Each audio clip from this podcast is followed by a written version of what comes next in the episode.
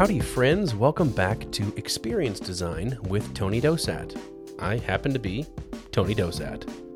This is a podcast about how design impacts the way we experience life. And I would love to know what you think of the show. So subscribe, leave a review, find me on Instagram at X D Podcast, whatever it is. I love hearing from all of you. It means the world to me. So with that, let's go ahead and dive into this week's conversation. All right, my guest this week is a former Nike product and bag designer turned founder and entrepreneur.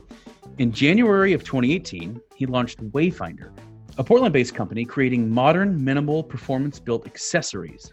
And I have to tell you that these are incredibly thoughtful in their design and their craftsmanship. They're really stunning. So it is my pleasure to introduce to all of you, Harag Nassanian. Harag, thank you, brother.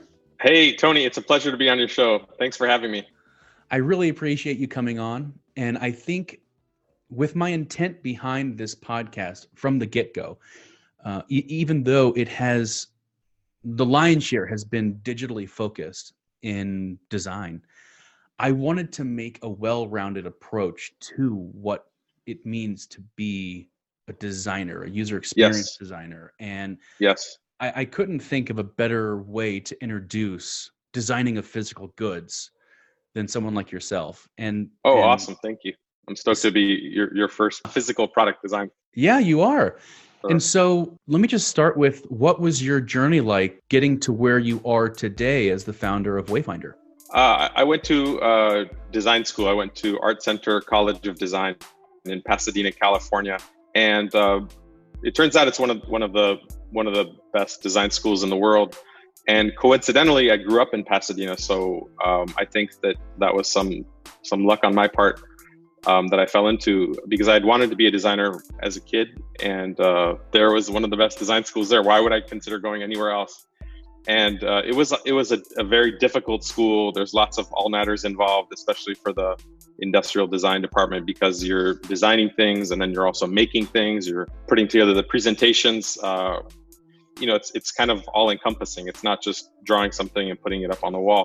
And coming out of school, I didn't have a strong idea about what I wanted to do as far as like where I wanted to go. Um, I, I, I think I was quite naive, but I was lucky enough to work with a small consultancy, um, also based in Los Angeles, um, and they they designed soft goods, uh, soft sewn products. Uh, I mean, that's what that's what it, the industry is called, soft goods. And so I was designing things like camera bags, backpacks, soft coolers, uh, lunch bags, um, C D, C D and D V D wallets. Um, this was a long time ago, just to give you an idea of how long, long ago this was.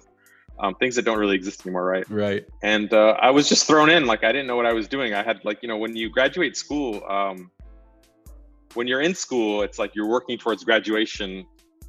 And when you're when you graduate, then you're like you're green, like you know you've had yeah. kind of this theoretical experience, but no real experience. And so I was just thrown into this thing. And at that time, there there wasn't uh, a lot of formal education, or I didn't I wasn't familiar with any formal education specific to soft goods, like you know how things are constructed, uh, the materials, the trims, what everything is called, just all all that stuff. It's a whole different world, you know. And so uh, so I kind of learned by doing. And so, and it was a it was a really great experience, because uh, it was, I think that the soft goods design industry was still in its infancy and kind of developing at that time. This was like twenty years ago. I, I love what you said about the learning by doing, because of course we learn when we're in formal education. Yes. But the doing is where it all just goes lightning speed, and the knowledge just compounds and like snowballs. Totally. Absolutely. Now let's talk about the big boy that you jumped into and started working for, the Nike. Uh, yeah. Back in two thousand three, I left the, the smaller company that I worked at and, and uh, started working at Nike. Um, and at that time they were r- really growing their soft goods department, their, their bags design, global bags design team. And it was It was the easiest job that I had ever gotten, which in hindsight is is incredible, because Nike is a very difficult company to to get into, yeah. much like a Google or some other large company where there's thousands of people that are probably clamoring in. and I remember being in my interview, and I, they may have said something like, you know, you're competing against like so many people, a ridiculous amount of people, and it's just it's it's quite intimidating. Um, but it, it at that time it was easy for me because I had the relevant experience. Um, and there there weren't a whole lot of people that had that experience. And so it was uh, an easy job to get into at that, at that time. So you're working at, like you said, the Google of soft goods, footwear, accessories, bags, and you decide to depart and do your own thing. What was the impetus behind that and the why behind that? Yeah, so so that was that that had been inside of me for for many years. I think prior to wanting to do my own thing early on in my career, I wanted to be the Johnny Appleseed of design, and I wanted to to get my design all over the place, you know, all over the world. And and with the the, the roles that I had previous to Nike, um, I was able to do that because I was able to design products and then be in another part of the world. And, and there it was. I mean, to this day, I still see iterations of uh, the products that I worked on, um, yeah, like twenty years ago, which is That's really cool. which is ridiculous. I'm like, good for them that they're still, you know, they're still able to make money on something that I got a paycheck on twenty years ago, right? Yeah. You know, um, and I was able to do that on a much grander scale working at Nike, where, you know, something that starts starts in my head, goes on paper, gets sent to, you know, goes into the computer, gets sent to a factory, and then all these people are making it. You know, it's great to visit the factory and you see an, an entire assembly line of people, and they're intimately knowledgeable of of of the thing that started in my head. You know, it's, it's incredible. And they come up to me and they're like, like, what did you mean here? What was your, you know, what were you trying to do here? How do you want us to do this? You know, this part is not clear, whatever. And it's just, it's an incredible experience. And then it's like eighteen months later, it's it's all over the world. You know, it's it's. It's yeah. featured at, you know, all these stores and online, and athletes are carrying them. And it's it's a really, really big deal. And for a, a big part of my early career, that was that was my why. That was my, this is what I want to do.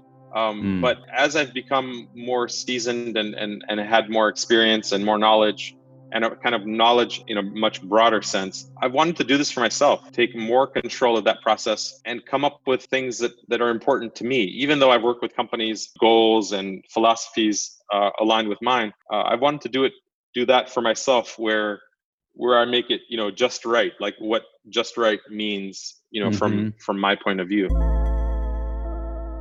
And also, there's something to be said about living and dying on, by your own sword. Like, if I fail at something, it's because I did it. If I succeed, it's because I did it. And both are, you know, equally impactful in opposite directions, and both feel so good. And, um, you know, a, a few minutes ago, I was talking about how, you know, there's things that I see out there that companies are still making money from a design that that I worked on, like, literally twenty years ago. Yeah. And, you know, like, my...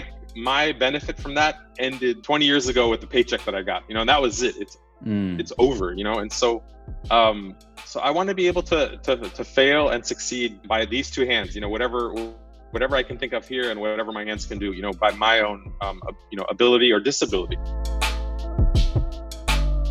I totally hear you on that, because myself and uh, my wife, and then my wife and I combined, we, we've had different businesses over the years. Yes. And I have, you know, a day job, a nine to five job. I mention it all yes. the time, Bottle Rocket Studios. It's incredible. I'm so fulfilled. And yet I still have this little side hustle for the podcast and other things that I haven't announced yet, but it's that entrepreneurial spirit in restless pursuit that I think a lot of people confuse for, I don't know, is it a selfish mentality of like, I want to be my own boss and do my own thing and call all the shots? I, I don't think it's that. Do people ever think that about your journey that you're on? Yeah, you know, a lot of people get in touch with me and they're like, wow, like it's so refreshing to see you doing this. And And uh, and it's it's it's inspiring. And, you know, from an internal point of view, I'm like, you know, it's it's not all like super positive. There's there's things that I struggle with um, every day. It's not easy. Every everything is hard. And I say this often. I feel like I say this every day. But like my brain hurts a little bit every day from from doing something that uh, I haven't done before. It's it's something that's that's new. And and some of it brings me joy and some of it doesn't. And so I sometimes I just have to learn something quickly and do it, and then not do it for a long time. Um, and then some things, you know, are, are growth opportunities, and I, I, I really enjoy doing it. And I, I feel like I push myself more in that direction. But yeah, there's a, there's definitely a drive inside of me that wasn't being fulfilled uh, working for a larger corporation, like there's limits, you know, when you work for someone else, uh, of how, how far you can push something. And, you know, if you push in the wrong direction or if you push too hard, um, it may not be, you know, your efforts may not be rewarded because you're, you're stepping on someone's toes or, you know, who knows, there's so many different reasons, but, you know, I have like a drive to like jump out of bed in the morning and, you know, start my day and, you know, attack my to-do list. If there's something in me that just wants more. Yeah, maybe it's selfish. I, I don't know, but it's something that gets me excited in the morning to get up and, and to do this. You know, Mondays are really exciting for me. Like the weekend is great because I'm able to rest and, and recharge. I look forward to Monday like so much. Dude, I love that. Too many people are are in a mindset of Monday is the worst thing that's ever happened to them. And Wednesday and Thursday, they're like, all right, one more day. And then it's Friday. And then, yes. and then you're like, hey, how you doing? They're like, well, it's Friday, so we're good. Yes. Or if you ask them on Monday, it's like, how you doing? It's like, well, it's Monday. So it's like, okay, I'm not going to get off on a tangent here, but that really drives yes. me bonkers. Yes. And the interesting thing about the entrepreneurial mentality and drive versus even a very happy situation at a company, the highs and lows at a company, if you maintain your job and aren't fired, that would be an incredible low. The successes and failures stay within a bit of a range. You feel great if something goes well. You're like, ah, crap, that didn't go so well. It stays within sort of a range. On the entrepreneurial side, the highs are the highest and the lows are absolutely bottom of the barrel lows. Can you speak to any of those feelings you've had as an entrepreneur? Absolutely. And and this is something that, that people ask me about. And that's exactly, this is, this is exactly how I describe it. Like in a corporate world or, or when you're working for someone else or in a larger organization, your successes and failures are buffered. If you If you come up with this incredible innovation, then that year your bonus is going to, you know, you're going to have a higher rating and your, your bonus is going to be a little bit more. So you'll be able to take an extra, whatever, buy, buy a, a like a big screen television. I don't know. You're going to be able to do a little bit extra and your pay raise will be, instead of like two point five percent, it'll be two point eight percent or three percent. And the, you know, your peers will be super stoked for you. Like, wow, thank you. You know, like you've done something amazing and this is going to help the organization. Um, but as soon as that that's over, like not over, like the company will make, may make money on it and, you know, like ride that wave for years to come. But as soon as like in the product creation team, that project has passed through, it's like, it's like, what have you done for me lately? Like, that's like, it's over. Like people have a very short-term memory. You did that amazing thing, but that was last week. That was last month. That was last quarter. Um, now we're working on this. Like that's already gone. But even then it's like, what, or if you have a bad quarter or if you have a bad year, you know, like whatever, you had some personal issues, like then your bonus is going to be a little bit smaller. So then you're going to have to not get that big screen television or, you know, instead of a raise being two point five percent, it's going to be two percent or one point five or worst case scenario, you're not going to get a raise, you know, but mm-hmm. And I remember, you know, speaking with, uh, w- while I still worked um, in the corporate environment, speaking with a, a former mentor who had also worked at Nike. And, and I, I remember talking to him and I'm like, so how's it going? Like, what's what's it like, you know, being on the outside? And he's like, the highs are higher and the lows are lower. And I'm like, at that at that point, I'm like, okay, that's interesting. I just filed it yeah, away. It didn't mean that yeah. much. But but like now I'm living it, you know, and it's it's crazy. And I and I and I love it. I love the highs and I love the lows because I'm doing it. It's it, it's on me and, and I like and it, it feels good. It doesn't feel bad. I mean, I mean the emotions are bad, but the feeling is great. It's like it's like I have the power. I'm in control. And that's also very emotional. And I and I cry and I'm not a crying person. Like I'm not like a super emotional person, but, but sometimes these things are so powerful. Yeah, that this is how you react to it. And also like for so many years, I was not in this world. And so the feeling of this, like this reality, like this real world feeling is so refreshing, whether it's positive or negative. It's just, it's, it's ridiculously refreshing.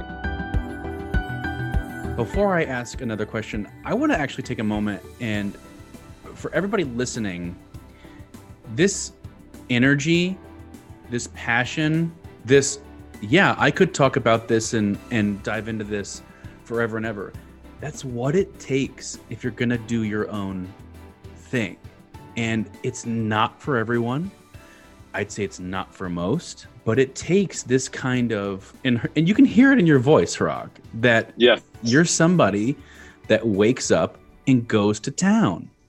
And when you do feel yes. those low of lows, you're the one that has to dig yourself out. Yes. And I applaud you. I, I think, listen, entrepreneurship is not glamorous. There are times when it's awesome. And hopefully, you know, one day you're just on a yacht somewhere getting champagne poured on your chest.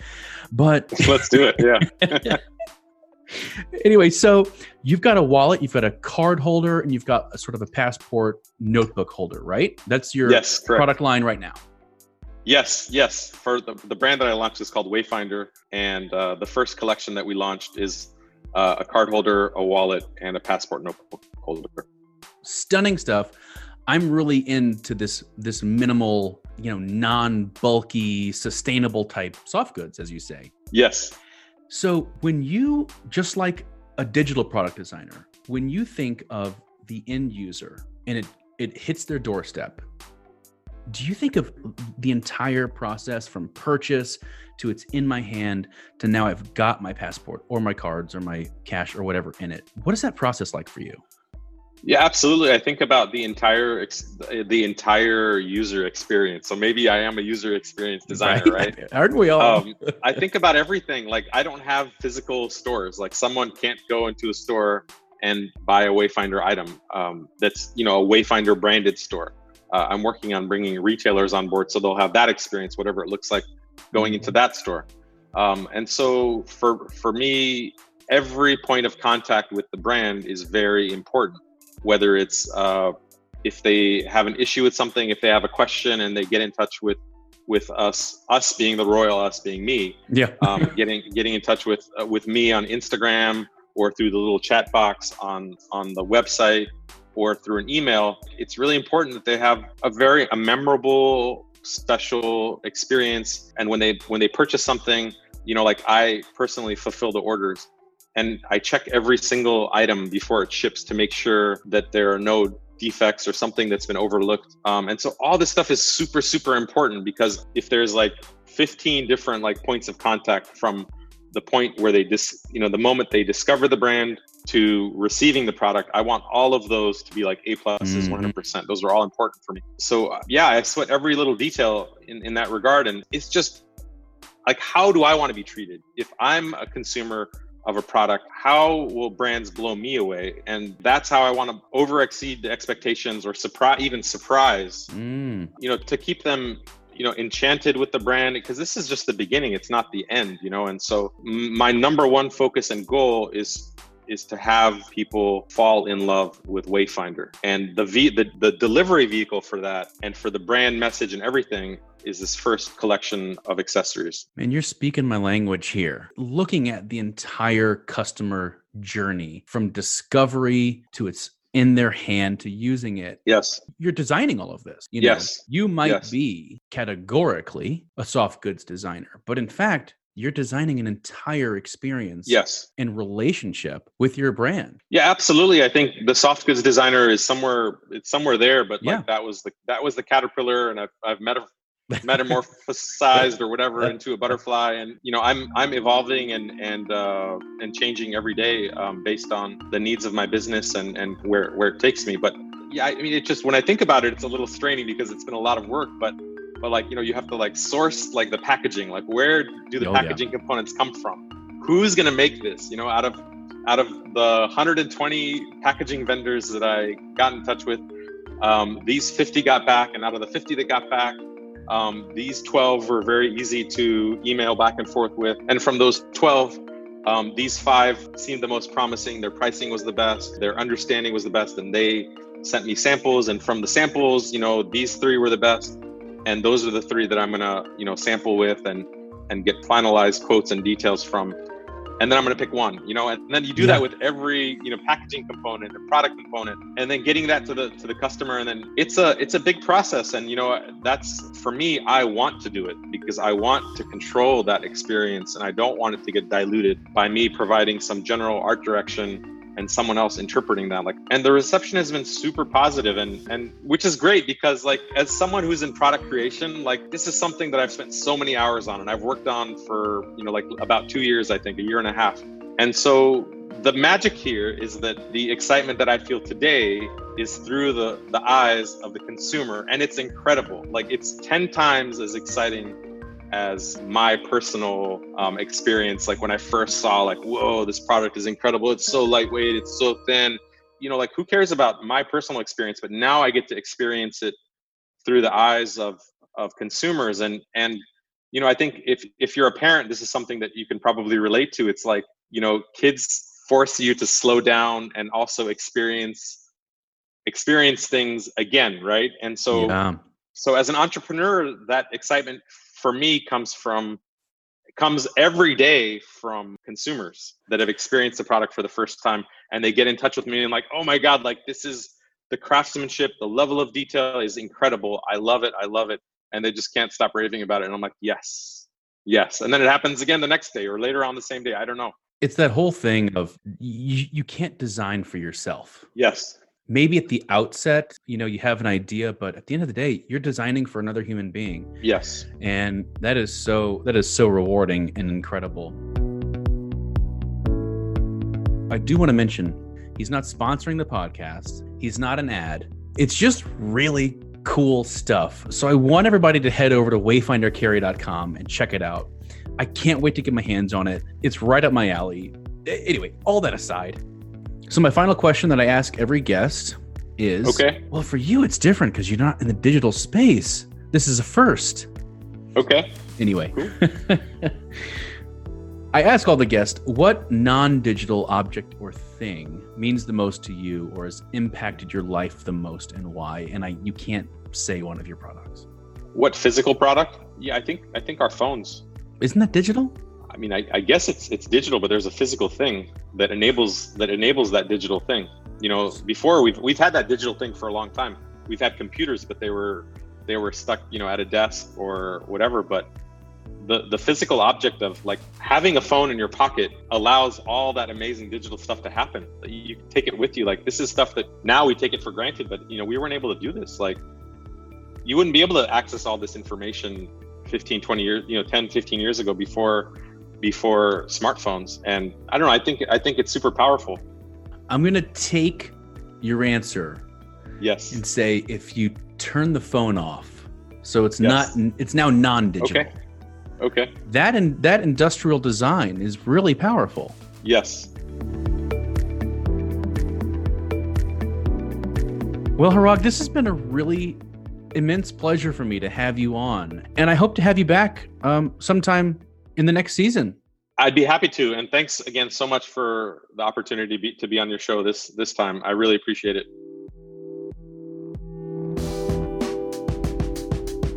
That will do it for this week, friends.